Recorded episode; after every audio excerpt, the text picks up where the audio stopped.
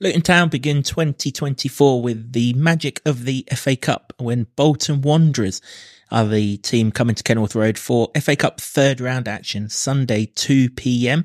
Alongside me to preview the first game of the new year is the Lutonian journalist James Cunliffe. James, looking forward to a bit of cup football? One of the best days of the football calendar, this, mate. Absolutely it is. We'll discuss this game and much more on the podcast after this intro.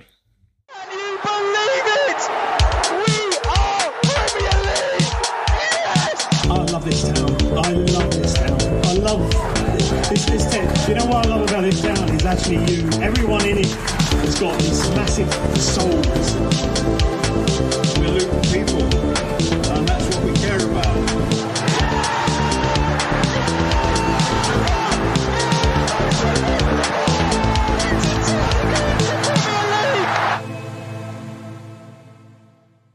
Hello everyone, welcome along to another episode of the Luton Town Supporters Trust podcast. As you'll know by now, I'm your host Kev, and as I said before the intro, I'm joined by James as always. Before we start, James, Happy New Year. Happy New Year to you, mate. Happy New Year to Luton fans all around the world, particularly those who watch or listen to this. And if you don't, you won't know that I'm wishing you Happy New Year anyway. So that's your loss and not ours. Before we get stuck into this game, James, some breaking news hit earlier on, and very welcome breaking news it was too. Andros Townsend has signed a new deal. He pretty much alluded to the fact that he was signing that deal when you spoke to him after the Chelsea game on Saturday. And we've got confirmation of it. He's here for the foreseeable future. I think most people believe it to be 18-month deal, potentially with the option with a little bit more on top of that. However long it is, though, it's just fantastic news. It's massive, yeah. A great way to start 2024. We knew it was coming. Even before I spoke to him after the Chelsea game, I think we all heard murmurings that it was in the works, and certainly in the pre-match press conference that was said as well. But yeah, it's a big statement. It was to get him in the first place, I think. But obviously it came with the caveat of could he still do it, because he'd been out since March 2022 with a knee injury. So he's shown that he can very much do it, and he's been getting better and better. So to be able to attract a player of his calibre, albeit is at the twilight of his career, but not if you speak to him. He's saying he's in the best shape of his life. So to get him is fantastic. To keep him for the whole season and more is even better. But I think what's most impressive really is just the way he talks about Luton, because you have to pinch yourself sometimes that Ross Barkley and Andros Townsend are playing for Luton, not only playing for them, playing out their skins, and talking like it, they absolutely love the place. And what more can you say about what this club is than two players that have been there and done it for that amount of time and in top flight football, you know, turning up at Luton with, you know, a great attitude and humbleness and putting in shifts and making people fall in love with them, really. Absolutely that, yeah. I mean, he's always said he hasn't got a point to prove to the outside world, just to within himself that he can still do it.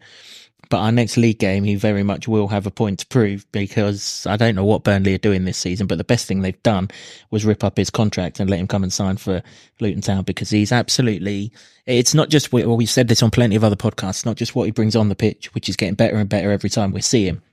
Off the pitch is massive as well, both the first team squad and the academy. You know, just to have someone of that presence to look up to ask questions, to pick brains, and he's bringing so much to the club. And thanks Burnley, you've done us a right touch there.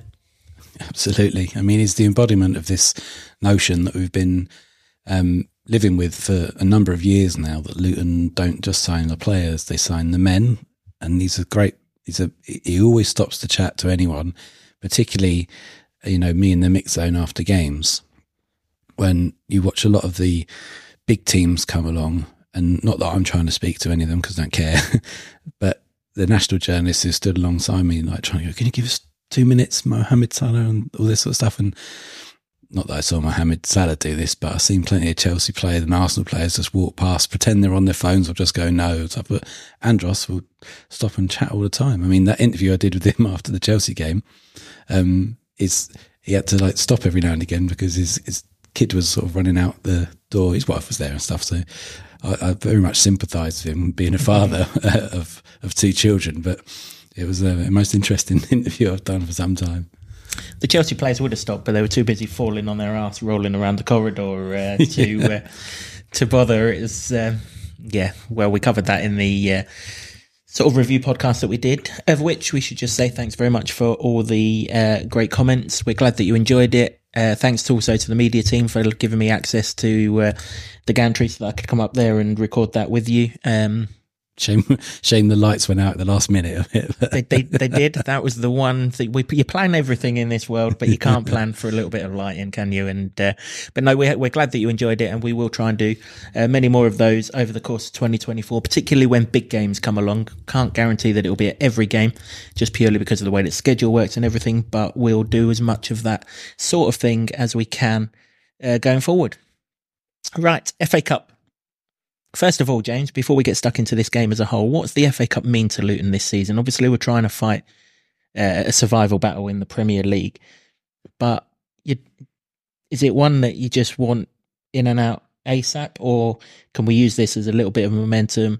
I mean, I'm thinking, sort of Johnston Paint Trophy sort of thing at the time where we were fighting a relegation battle 15 years ago. It did us no harm then. So is it something that can build confidence and momentum, or is it something we just want out of to concentrate on the league? I hope it's the former, really. Maybe it's because I'm a fan, a football person of a certain vintage, but the FA Cup means a hell of a lot to me, and I think I worry that you might see younger fans sort of not that bothered by it now they're in the Premier League and stuff like that, and I think that'd be such a shame because, out of the top flight in those 30 odd years, out of the top flight, one of the best times was that run in the FA Cup, getting to the semi-final, and I managed to get to the semi-final. Got tickets at the old Wembley. It was an amazing day until they started playing football. Until Gavin Peacock turned up. Yeah, until that happened. But it was an amazing day, and just the whole feel of the run, beating West Ham and Newcastle on the way, was incredible, really. And we've not seen them win the thing, obviously. But just to have those moments and, the Scotty Oakes hat-trick against West Ham, where he left egg on the face of Dan Potts' dad, who looks exactly like Dan Potts. It's the sort of stuff that sticks with you forever, and it does for me, as sort of, they're some of my most formative memories of football. So, I've got no doubt that the team that will be playing will be different, but they've got so much to play for if they want to be in with a shout in the Premier League as well, that they've got to take the bull by the horns. This can't be an Exeter or a Newport showing, really. And that's obviously the worry, because there's nothing really to be gained from it, no disrespect, but everything to lose. Yeah, there is. Yeah, I echo your thoughts on the FA Cup. I love the FA Cup. Always loved the FA Cup. Some of my greatest Luton memories are in the FA Cup. We might have lost the game, but that 5-3 night against Liverpool. I mean, when we went 3-1 up, the old girl was absolutely shaking. That night. Obviously, Liverpool have been here since and kept the club alive, really, basically, with that draw. And obviously, 2 seasons ago, Chelsea in another, not the third round, but another humdinger of a game of football. You do generally get them in the FA Cup, and he's still the kind of games where the shackles are off, aren't they? And everyone has a little go because, unless you're a real small club, that used to be the case, didn't it? That used to be. You're going to have to deal with different scenarios. That's why I'm talking about maybe younger fans may not be that bothered. I hope I'm wrong. Really hope I'm wrong. But in years gone by, Luton would be the underdog in most circumstances in an FA Cup game. But now they are the team that's expected to win. So the view of the game from a Luton perspective is slightly different, but it doesn't change the fact that it's still one of the best competitions in the world. Indeed. I've no doubt that a run in it wouldn't hamper us in any way, really, in terms of the survival battle. I mean, if you look at it, there's no fixtures scheduled for the fourth round day. think we're all expecting the Liverpool game to be moved, which would free up a bit of space around the fifth round tie. And then if you get to the quarterfinal of the FA Cup, well, you're dreaming then, aren't you? So, yeah, I've no problem with it. And I hope that we're right on it on Sunday and fully serious about what's in front of us, because we'll need to be, because Bolton, to be fair to them, flying high. This is the second time this season we've played second in League One in one of these cup competitions. We don't need to remind ourselves what happened the first time round. That was a long night and an even longer journey back, let me tell you. But at the same time, you know, we've played the sort of Harrogates of this world at home in this competition and we've brushed them aside. So if we're on it, you'd still fancy us, but you've got to give respect to any team that's second in League One. We know from that one season that we were in it just how hard a league that is. Come in here off the back of 4 wins on the trot and probably haven't got anything to lose, have they? Absolutely not. I suppose it's a question of whether they would put out the full strength side as well, considering they're going for promotion and on the way back up after a massive slump that we can probably all sympathise with in some way. It's whether they go all guns blazing at Luton. But even so, they're in a club that's in a team that's used to winning and is scoring a fair amount of goals, picking up all the points in a league that's relentless, let's face it. So yeah, it's going to be a tough one, I think, either way. You'd always talk about it on paper that Luton have the players, whatever side they put out, whether it's the team, for instance, that played Chelsea in the last game, or the majority of the players that started on the bench, maybe it gets switched around. They should have enough, but that's the cup, innit? That's the magic of it, and they'll come with absolutely no fear and no shackles at all. They'll come and play with freedom, and it's whether Luton can manage it professionally, I guess. It is, yep. Yeah. When the draw was made, I think everyone was looking at it as a Carlos Mendes Gomez coming back. Obviously, we still got memories of that Newport strike last season and everything else. He won't be back, though. He is off to the Africa Cup of Nations with Guinea-Bissau, which... It was news to me because I was convinced he was Spanish. That's what I thought, yeah. Going in, and I don't think Spain are in Africa, but No, he's a Spanish national, isn't it? But he was born in Africa. I just didn't know it was Guinea-Bissau. No, well, it is, and they're in action on the opening night of the Africa Cup of Nations, so they've already taken him away. So there won't be no sort of reunion with Mendes Gomez. However, there is one familiar face in this Bolton side. Whether he starts or not, I suspect that will basically be determined by how seriously they're taking the game, and that is, of course, Cameron Jerome. He's been on the bench for them most of this season, as he was for us, obviously. But if they do make changes, the sentimental one would be to put him in up front. Yeah, he was a consummate professional, and one of those players that you're talking about. It's to different levels, obviously, but you're talking about Andros being a player that can impart advice on the younger players, and he was one of those in that season and a bit that he was there. And he always spoke very glowingly of Luton, and he did put in a shift, really. I mean, he didn't get the goals. He was never prolific anywhere there, was he? So it'd be nice to see him. It'd probably be more preferable if they did play, no disrespect, Cameron Jerome, than if they did play Charles, who's their top goal scorer. But he will provide a lot more of a physical presence, you would imagine, because he can mix it. He will do, yeah, absolutely. We will discuss who might match up with that physical presence in the Luton side shortly, but you're right, just on Dion Charles, Northern Ireland international, scores goals for fun. I mean, Bolton were in the playoffs last season, weren't they? Largely down to his goal scoring. They lost to our feeder club, Barnsley, in the semi-final of the playoffs. Again, no real disrespect. And that was their first season in the division, having got promoted out of League Two the season before. So if he plays Charles, he's definitely a threat. I think he's got 13 goals in League One. Top scorer's only got 15, Alfie May. So he's only 2 off of the best striker in League One. So that immediately tells you that he's dangerous. But anyone who plays international football kind of will carry that sort of extra confidence into a game with them.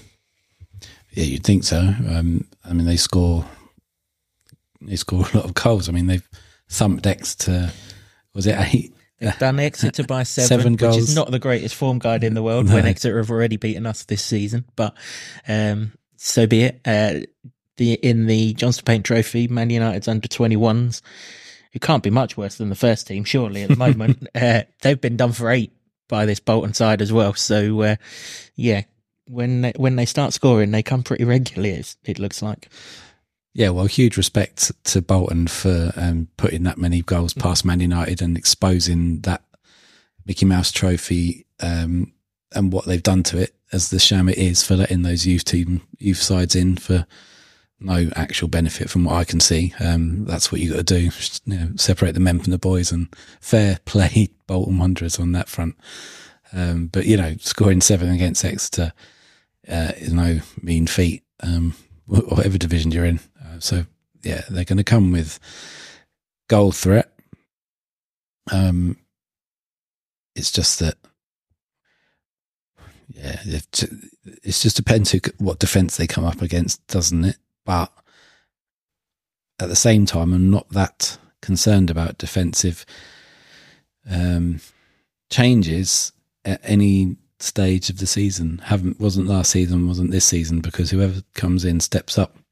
So they're going to have a tough time of it, hopefully. Yep. So we'll respect Bolton. We'll only really know how strong they are and, you know, how serious they are when the team sheets are in. But right now you have to take them seriously. They are second best team in League One, ahead of quite a few good teams in League One. They're ahead of Barnsley at the moment, and they look a pretty good team. And obviously they've got John McAtee doing good things for them on loan from us. They're only slightly behind Portsmouth. So, yeah, full of respect for them. Let's put ourselves in Rob Edwards' shoes then, James. Let's try and guess his team. It's not necessarily the easiest thing to do these days, that's for sure. Start right at the very back. Think we can safely say that we're not going to be seeing Thomas Kaminski on Sunday. Don't think Chiedozie forced his way ahead of Tim Krul, even though he was on the bench alongside him at Sheffield United. I think we're all expecting Tim Krul to start the game between the sticks. Would that be fair? Yeah, I think it's got to be. I mean, played in the League Cup game, and arguably would have been expecting to have a longer run in that particular competition. So yeah, I think that's virtually a nailed on selection there. So that's the goalkeeper sorted out. Now it gets a little bit trickier, doesn't it? I don't see us changing formation, so we'll 3 centre halves. I think we're pretty much sold on Mads Andersen being one of the 3. That would make absolute perfect sense. Amari Bell never seems to be rested. I mean, even when he come back from like Jamaica duty and they said, we got to manage him, he still played every game. So it would figure that he may be the left side of them, unless Dan Potts is fit. It would be an ideal chance to get Dan Potts in. And of course, as always, we're recording this before Rob's press conference on the Friday so we can get this out to you. But last time he spoke in a press conference, he suggested Reese Burke wasn't a million miles away from potentially appearing in this game.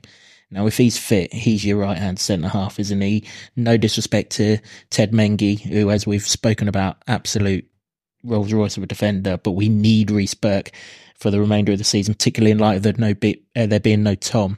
This is an ideal game to get some minutes into him. Yeah, if you're Ted and Mengi, maybe if you don't get the selection for this, you're looking at this as a positive that you're nailed on for the Premier League as a starting berth. But yeah, definitely... It's been too long for Reece Burke. We all know how good he is and how so unlucky he is with injuries to coming back. So it would be good to see him, whether he starts or comes on as a sub. I mean, it's a long, long time he's been out, isn't it? So I think was it October that he got injured? Correct me if I'm wrong. Apologies if I got that wrong. But it does seem a very long time that he's been out with a... It was a hamstring, wasn't it, when there was a spate of hamstring injuries. And yeah, so hopefully he does play a part. I'd almost like to see, you say you don't see a formation change. I'd like to see one just to see what they can manage, but at the same time, not want to piss about too much because you've got to respect it and you've got to respect Bolton. I don't want to go too cavalier and try and change so much just to... just because you're the Premier League team and you feel like you could. So it's quite a double-edged sword that really, isn't it? But if they could maybe play a 4 or it's come to the midfield then, I suppose. But you know, that is the formation you mentioned is the one that we're playing in the Premier League at the moment. But is there another way? Does he use it as this? I mean, he could do, couldn't he? He didn't at Exeter, which would make you think that he's not going to do it here. That Exeter game would have been an ideal one, wouldn't it? You know, around a time where we were playing teams around us that maybe weren't as threatening as the Arsenal's, Man City's, Chelsea's, Newcastle run of this world. Was it away though, wasn't it? So maybe that changes. Yeah. He didn't play it against Gillingham in the first round of that cup either, did he? Played three again there, and he keeps on giving you the hints that he's going to rotate to a back four at some point. But I guess we're just going along so well at the minute that he doesn't want to change it whilst we're going along so well. When that inevitable tonking comes along, and it will at some point, we're not going to go through 38 games without getting spanked once. Then maybe he's got the like, well, it didn't work, we can change it sort of thing. But it just doesn't feel like it will change just yet. To me, so I would go 3 set-and-a-halves, and I'm kind of, if Burke's fit, I'm kind of expecting it to be from the start Bell, Andersen, Burke, and then like you say a Mengi or a Potts or someone coming on at half time, maybe, if Burke can only do 45 minutes. Yeah, I think it's probably, judging by what he was saying in the pre-Chelsea presser, it might be a bit too soon for Dan Potts. I know he's out on the grass, but although you never know, he might be fit enough to be on the bench and get 10, 15, see how that goes. I mean, any minutes for him is going to be a massive bonus because he's not played at all this whole season, and just keeps having setbacks, which is a shame because, you know, had the last season, didn't he, where he just seemed injury-free for such a long period, and he played really well, and he seemed to find his place at left centre-back and got a few goals as well. Can you imagine him having a crack at some of those Alfie Doughty crosses this season and set pieces? He'd relish that. But you know, he's probably way down the pecking order at the moment, isn't he? For when he comes back for the Premier League, some, you know, a cup run would, if he's fit, would do him the world of good. So, but like I say, I mean, any of those players in the back line would do for me, because I think they all turn up and they all put a shift in, and certainly Mads Andersen, and the 2 games he's come off the bench, has been you know, magnificent in the air, just to steady the ship really. Yep, wouldn't disagree with that. You mentioned Alfie Doughty's crosses there. Are we going to see Alfie Doughty on Sunday? Obviously, I mean, if Amari Bell plays centre half, you're running a little bit short of left wingers, but Ryan Giles would be the obvious one to maybe go in there. I guess if we do see Alfie Doughty on Sunday, we're going to see him on the right side of the defence, because obviously Issa Kabore has already joined up with Burkina Faso. Yeah, I think this game is tailor-made to get some minutes and some confidence into Ryan Giles, isn't it? I think it's got to be, because he just hasn't had that much football really, and when he's come on, he's done a decent enough a job, but not really the sort of forward productivity that we were expecting really. So perhaps he gets his opportunity here, because from the formation that they last put out, which is what the Sky Sports were saying, there may be some opportunities down the wings, because they play sort of 3-1-4-2. That was it, yeah. So if you can counter quickly, there might be some space in behind on those wings, and that might be a good opportunity for him. So I think he's got to play. Whether Doughty plays or not is a different one. I would imagine he would, but then I don't want to really see him playing on that side if Issa has an extended run in the AFCON. Well, that is the thing, isn't it? I mean, you know, Issa Kabore could legitimately be away until Sheffield United at home now, and you know, that's 3 Premier League games that we're going to have to cover him. Doesn't have to be Doughty down that side though, does it? We've seen Jacob Brown there at Brentford for the second half. We've seen Chiedozie Ogbene for the second half against Chelsea last week. Jordan Clark's played right wing back for Luton in the past as well. And of course, Reese Burke's played right back this season as well. So there's no, I mean, if Burke is in the side, he may get in there. I suspect Doughty needs a rest, doesn't he? But it's just who would play that right side in his absence. And yeah, it would be interesting there. I mean, does he play a forward there? I mean, if Bolton aren't all out attack, which against Premier League team maybe they won't be, maybe there is the room to play an attacking option there as of a Chiedozie Ogbene sort. Well, that would be a great option. Whoever you're playing to get Chiedozie playing, obviously he's had to bide his time for a little bit after he had that little injury after the international break. To get him on the pitch and to get him on anyone, it's going to be a fantastic sight, because he had Trent Alexander-Arnold on toast when Liverpool came here. So, you know, you've got to be looking at playing anyone in lower leagues. He was doing that for Rotherham as well, don't forget, in the Championship. So then no one's going to like that whatsoever. And if Luton, if you imagine Luton have more of the ball, which would be a sensible bet, considering for probably the first time ever in the Premier League they had the most possession against Chelsea, just shaded it, then which shows a bit of evolution as well. Mind you, it's probably a conversation for another day, but if they have more of the ball, then yeah, get cheer on it. Yeah, we did have a comment after one of the podcasts recently revolving around the strikers. We did see that comment. We're not ignoring it. We'll do a deep dive later in the month, and we're hoping to have someone from the club with us when we do that. So we'll get a bit more of a sort of internal look at it. So we'll get that conversation right out there then, rather than in one of these podcasts when we're kind of second guessing who exactly will be up front. Central midfield. The only thing about this game, right, every game I've gone into this season, I've counted down the minutes to see Ross Barkley in action. I can't do that Sunday because, for the best will in the world, we're not seeing Ross Barkley against Bolton Wanderers from the start. I just don't believe we're going to do that. I think, you know, it's perfect time to give him a rest, largely because Jordan Clark needs minutes, and Jordan Clark would be the ideal replacement for Ross Barkley. 100%. The fact that so difficult and hard for him that he got that injury in the last game of pre-season, that he's missed out on so much, because he was so influential in the Championship season. And ever since he's been at Luton, we've talked about him in such glowing terms, because he is a top bloke, but a wonderful footballer who just keeps improving.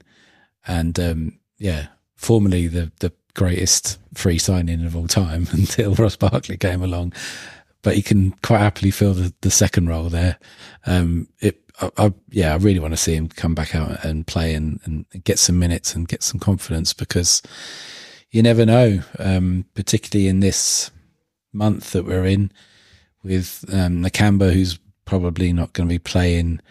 I read somewhere, where I was seeing it, somebody said that they had a meniscus injury and it took them sort of 6 to 8 weeks to get back. So we're not seeing him anytime soon. And that means Lokonga and probably Barkley are going to have to pull a lot of shifts, and you never know what could happen. Pelly, unfortunately, hasn't gone to the AFCON with DR Congo, which is a shame, because he's been at every international breaks this season, I think, hasn't he? Maybe their coach has seen that he's not been playing regularly recently and not gone in there. It's a shame for him, because that would have been a first for him. I suppose you've got the reinforcements there if anything does go wrong, but they're completely different players, as we've seen before, Pelly and Clark. And Clark can play more of that number 10 role, and he's got a very good eye for a pass. Shame for Pelly that he's not going to the AFCON, of course, but probably not a shame for us, because Sambi Lokonga is going to get rested for this game as well, isn't he? You know, he's played a lot of football since he come back. He's had to play a lot of football since he come back because of the injury to Marv, like you say. Again, maybe have him on the bench in case we need him for the last half an hour or something. But I think, me personally, I think the two central midfielders will be Clark and Pelly. I know there's a lot of people out there who will say, well, what about Luke Berry? I just think those two are more important to get minutes into in terms of what they could deliver in a Premier League campaign. To Luke Berry, it's no disrespect to Luke Berry. He's great. He's been brilliant, super servant, etc. But Clark and Pelly will come off the bench in a Premier League game before Luke Berry, I think. Yeah, you'd think so. Well, purely, arguably because of the formation that they were used for the strikers. I know there was two at the end of the Chelsea game, but usually it's a one up top, isn't there, with two on the sides that fill in down the flanks when they're out of possession. It's not really geared towards Luke Berry, unfortunately. You know, we haven't seen a lot of him, although he does carry a huge goal threat. Yeah, it's a difficult one because the amount of crosses that go in the box and they ping around, and he's usually there in the right spot for the second ball if it does come along. But it's hard to argue, isn't it, when you're watching Sambi Lokonga and Ross Barkley and, before we get injured, Marvelous Nakamba playing football in the middle for Luton. It's it's incredible how we're getting to see that. It really is. It almost boggles your brain. And when you consider that Andros has just signed a new contract as well, and this is the world we're in now, it's just mad. From even when we started this podcast back in League Two, and Berry was in that side. So it's amazing what happens. And it's a great set of options they've got there, really. Yeah, it is. As I say, it's no slant on Luke Berry whatsoever, but if we are using this time, or this game rather, to get time into players ahead of a Premier League campaign, you do just have to put it into the players that are going to come off the bench first. And, you know, Pelly's come off the bench a lot for Lokonga since Lokonga's been here. And obviously Jordan Clark's come off the bench before Berry in other games as well. It's just the way it is. That's how I see the central midfield. I think James is with me. So we've got three attacking players. We're not going to see Andros Townsend. Yeah, it's nice that you signed a new contract, but put yourself to bed and save yourself for that Burnley game. We're not going to see him. But there's still loads of options. The one man we're definitely going to see, and we're definitely going to see him from the start on Sunday in light of, well, we would have done it anyway, but certainly in light of his second half performance against Chelsea, is Tahith Chong. He's good to watch, isn't he? And he could really dominate a side like Bolton. Yeah, he's got to play. Based on the strength of his performance against Chelsea, he was outstanding. And if it wasn't for the fact that Ross Barkley had been outstanding for the entire game, then it had easily been my man of the match. But, you know, things changed when him and Chio came onto the pitch in that game, and his direct running was frightened living daylights out of £100 million midfielders. So again, it is no disrespect to Bolton Wanderers, but you put him against anyone else, then you got to fancy your chances. I mean, anyone who can read that Ross Barkley back heel and be there for it, you know, is a decent level player, because most people are like, well, he ain't going to do that, and he was. So we're definitely going to see Tahith Chong. We're definitely going to see Carlton Morris. Probably from the start, whether that's for Elijah Adebayo or not, only time will tell. But then we've got others. We've got Jacob Brown, who probably needs a rest.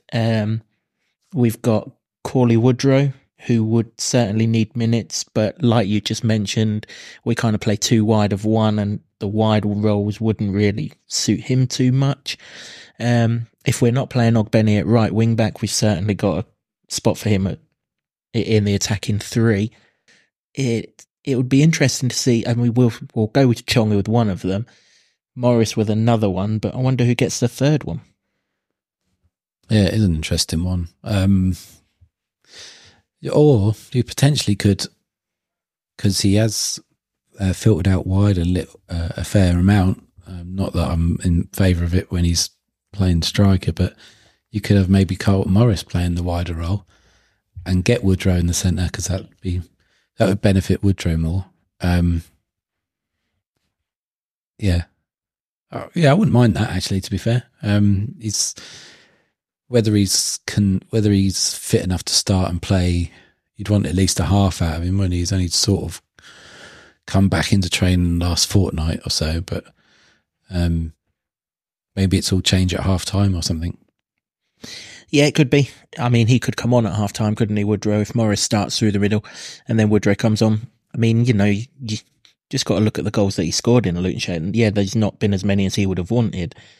But the Norwich goal, the goal against Gillingham earlier on in the season, you know, generally when the ball's at his feet, does end up in the back of the onion bag. So it'd be good to get some time into him, particularly as we're going into a spell in the Premier League where, okay, the 5-card suspension thing's gone, but we're getting into physical sort of time, and suspensions can pick their way up quite easily. So if we could get Woodrow up to speed, that would be handy too. I would kind of see a front three of Chong, Morris, and probably, I mean, I think back to that Gillingham game, and I know Alfie Doughty wasn't in the side then, but he still played at the right wing back then, and I'd still be surprised if we don't do that and then play Chio further up. So I would think we're going to look at front three of Chong, Morris and Ogbene.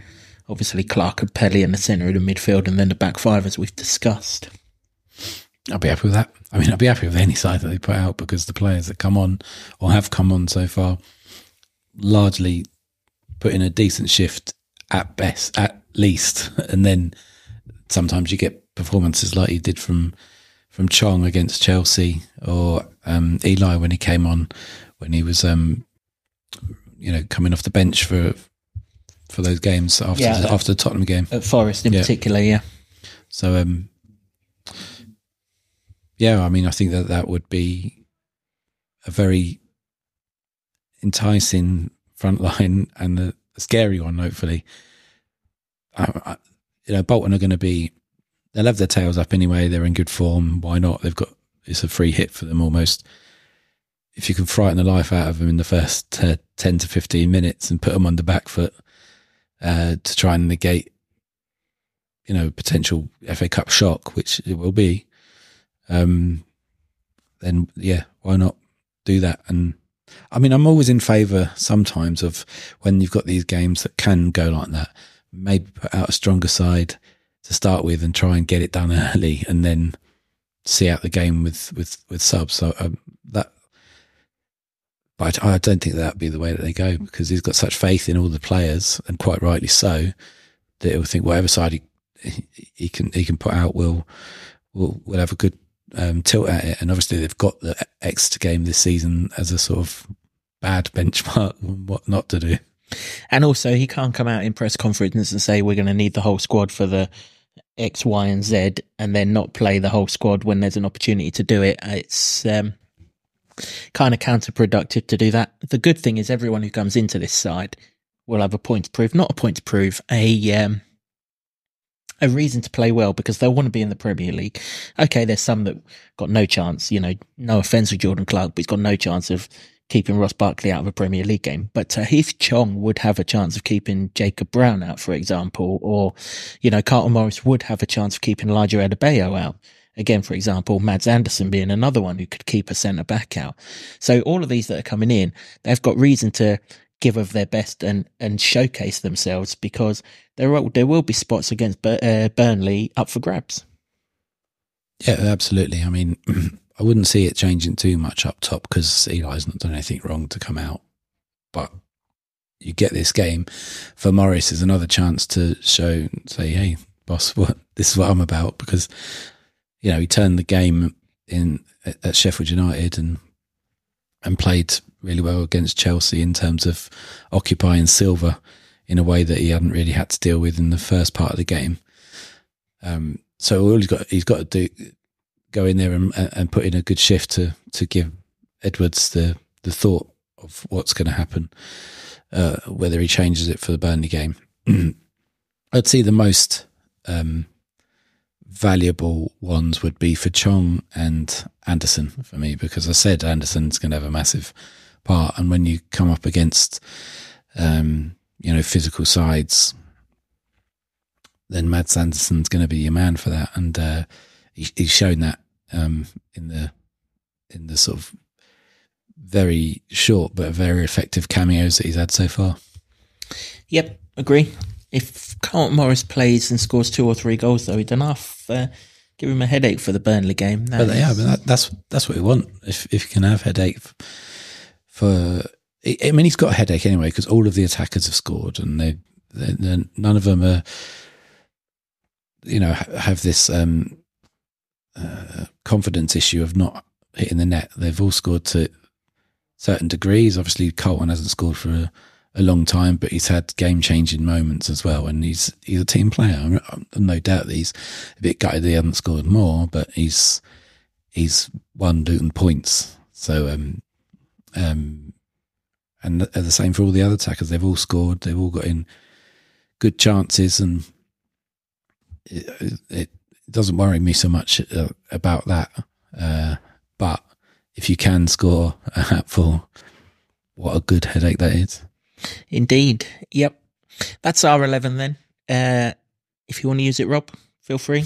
If you don't, if you want to play Barkley, we're all for that. We're never averse to seeing Ross Barkley play a game of association football. That is for sure. Let us know your team. Have we got anything wrong? Is there someone you'd like to see in who's not in? Obviously, you'd like to see Barkley, and we all would do. But, you know, anyone else that we've kind of forgotten about, a forgotten man somewhere along the line, let us know in the comments. We'll take them all on board, and we'll see if you're right and we're wrong. As always, we'll finish this podcast with a score prediction. I always let you go first, so I'll go first on this one, as it's a slightly different game. I do think the Town win this game. I kind of think that we're in a different place now to where we were in that Exeter game. We hadn't won a game, had we? Obviously, the first win was the following game. Confidence was a little bit low. It was a stop-start passage in that part of the season as well, wasn't it? Now we're in a nice groove. We're a much better side, and we're bringing much better players into the team. And I think we will have too much for Bolton. I think this game will be quite high scoring, actually. They seem to want to score a few goals. We'll score a few goals. So we'll go with something in the region of 4-2, something like that. Oh, great minds. That's what I was going to go for. It was to have to go something different. We haven't discussed this before. I didn't go first because I knew what James was going for. Hey, listen, you can go for 4-2 as well if you want. No, I fancy a high scoring game. I think they will come with confidence, and they might nick one. Hopefully they're two consolations and not the two that put the cat amongst the pigeons. But yeah, like you, I think that Luton will be too strong. They've got too much to prove. They've been playing too well at such a high standard and such a high intensity that I think that if they were really struggling, you know, if they were in Sheffield United's position, I wouldn't be so confident. But I think, yeah, I think there's goals here. But yeah, Luton don't keep many clean sheets this season, so I'm going to give Bolton a couple. Oh yeah, exactly that. And obviously, as we've alluded to, Bolton do score goals. So yeah, we kind of see goals in this one. Hopefully it results in a Luton win though, because 5 Premier League teams are guaranteed to go out of this stage of competition. There's 5 all Premier League ties. I'm not going to recite all of them purely because I can't remember them all. But obviously Arsenal against Liverpool is one. So that's one of the so-called big 4 out of the way. Tottenham, Burnley being another one. You'd think Burnley will go out there. But that's a quarter of the league guaranteed to go. So if we do go through, and there'll be other shocks, won't there? Sunderland against Newcastle. I don't know if that would be a shock if Sunderland win, but you could see it happening. All of a sudden we get to Monday night when the draw is, or whenever it is the draw, and you're looking at it and you're like, Christ, 7 or 8 Premier League teams have gone here. You're one of 12 or 13 Premier League teams left. You're almost obliged to give the competition a good crack then. Yeah, exactly. I mean, if you can get to a semi-final at Wembley, and, you know, we've had a great time at Wembley, not this year anymore, but in very, very recent memory, wouldn't mind another trip back whatsoever. It'd be great. Don't want no penalties there, though. No. Had enough of that. Yeah. To last us a lifetime. Yeah, none of that whatsoever. But yeah, I mean, this is the world we are in now. Luton are a Premier League team. There's probably not many games to sort of get excited about in terms of a shock. I mean, if you beat some of the top 6, maybe that's a shock, but at the same time, we're peers of theirs now, aren't we? So there's nothing, at the same time, there's nothing to be scared of. Just be very professional and put in the performances that we've seen in the last 2 and a bit months against Bolton, and then, you know, that quality should prevail. Yep, and home advantage, very close to a sellout as well, which will very much help as well. Shitty kickoff time, but can't have everything. But yeah, we're expecting a high scoring game, one that Luton come out on top in. Let us know your score predictions, and if anyone gets it right, we'll give you a shout out in what will be a review episode, which will be on set actually on Sunday. Everyone's going to want to bugger off, and so we're not going to do an immediate reaction one. We'll do a proper full reaction, which will be out early next week. Did anyone get the score right for the Chelsea game? They didn't. which is probably a good thing, because if you bet, if you're Dan did, he just didn't get the right team getting it. You see, that's the problem, isn't it? If you're picking Chelsea to win, we're not taking any notice anyway. So no, nobody did get it right. Before we disappear, you may have noticed an addition to our set for this episode: the wonderful Scandinavian Hatter's scarf that is being modelled by James as we speak, and.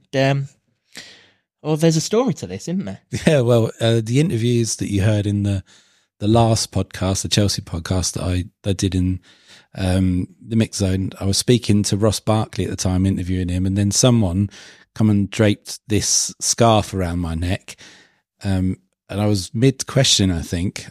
I didn't quite know what it was. When I looked down to see a scarf, I was mightily glad it was a scarf. But then by the time I'd finished interviewing Ross... there was no one else there, and I did try and see if somebody wanted this back, but I guess that this was a gift. So thanks for it. If you do want it back, let us know. But otherwise, it would be a nice addition to our set, Scandinavian Hatters. Indeed, yeah. Great supporters of the town, as always, and it was good to have them over for the Chelsea game. Scandinavia have been popular with you, haven't they? Because you've got another gift from the world of Scandinavia. I did. People... might have remembered, if you haven't remembered, go and have a look back. We did a podcast in the summer with Lars Elstrup, the Luton enigmatic striker, formerly the most expensive Luton player until this summer. We did a great podcast with him. He came over to Luton for the first time since he'd left back in the 90s. It's one of the best podcasts I think we've done. It was obviously a football podcast, but some mental health stuff in there as well, which I think is very important to talk about. A wonderful guy, enjoyed his company. Immediately after that, I got contacted by a Danish author who said he'd written a biography of Lars Elstrup, but it had only ever been published in Danish in their native homeland, and asked if I knew any publishers. And well, I'm a journalist, so I didn't really know any book publishers, but I asked a few hatters and they came up with some goods and a couple of options, and I gave them to him, and the book has now been published in English, and it got released on New Year's Day, and I've just got this in the post today, so I've not actually read it, but thanks Carlton, who's the author of the book. Seems there's not much football this month. I'm going to have a good old read of that. Get it if you really like that podcast. And I did a subsequent article on the Lutonian.com as well about meeting Lars Elstrup. So if you liked any of that, there you go. Yeah, indeed. Do look at that podcast. It was one of the more surreal, strange but fascinating things that both myself and James have ever done, actually, not just on this podcast but in our lives. He's a unique human being, but yeah, it raises a smile in me every time I go to Gypsy Lane Retail Park, because we met Lars Elstrup and Mick Harford outside the Starbucks at Gypsy Lane Retail Park in Luton, just across from the Brace, where Luton train, and had a cup of tea before going off to do a podcast. It was very surreal, wasn't it, that day? It really was. And we walked away. We actually did the podcast at a hotel that Lars was staying at, and we walked away, didn't we? And we were like, couldn't really believe what we'd just been a part of. But it was fascinating. It was fantastic. And it was something both of us will remember for a long, long time. And I'm sure the book will encapsulate Lars's life just as well as that podcast did. And it's a very, very interesting one at that. So yes, do, if you are interested in that kind of thing, do grab a copy of this book. And of course, if you want to know what you're going to be reading about, that podcast will give you a good indication. So yeah, thanks for those gifts. They are much appreciated. And if anyone else wants to send James a book to look at, he'll gladly read it and plug it. And I should say as well, the publisher that they went with is the same publisher that did Ricky Hill's biography, because Dunham from Adrian Durham from Talksport wrote it for Ricky, but that's a cracking book as well. So have a read of that if you've got it. I've got that one at home and all. So yeah, that should keep me busy when we've not got any games over the January period. Indeed. Yep. That is it for this episode of the podcast. Thanks very much for watching or listening, however it is that you've consumed this podcast. We've got a bit of a request though. We are closing in on 1,000 YouTube subscribers. We would love to hit 1,000 before the end of January, and when we do, we will do a big giveaway of a pretty big prize that we've got lined up. So if you haven't already subscribed, please do so. You will find out exactly when all of our content drops. So it's not just a case of potentially being in line for giveaways and things like that. You would benefit from it too. It's a good one.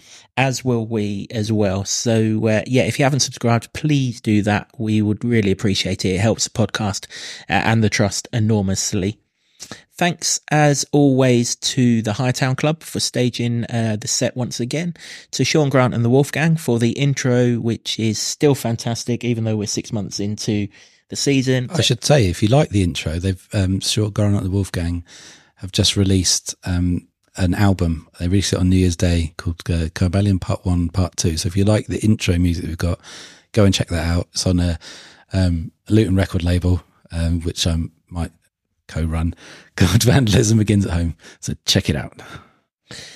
That is all of the plugs for this podcast. I absolutely promise you that. But I will plug one more person, and that is, of course, Ed Smith Creative for all of the designs that you see on the podcast. James, thanks very much for your company for this episode. Hopefully Sunday lives up to how we've built it, and we can talk about a Luton win in the review show.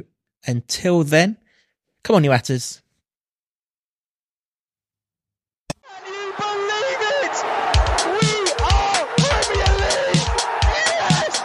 This town. I love this town. I love this town. You know what I love about this town is actually you. Everyone in it has got this massive soul. We're Luton people.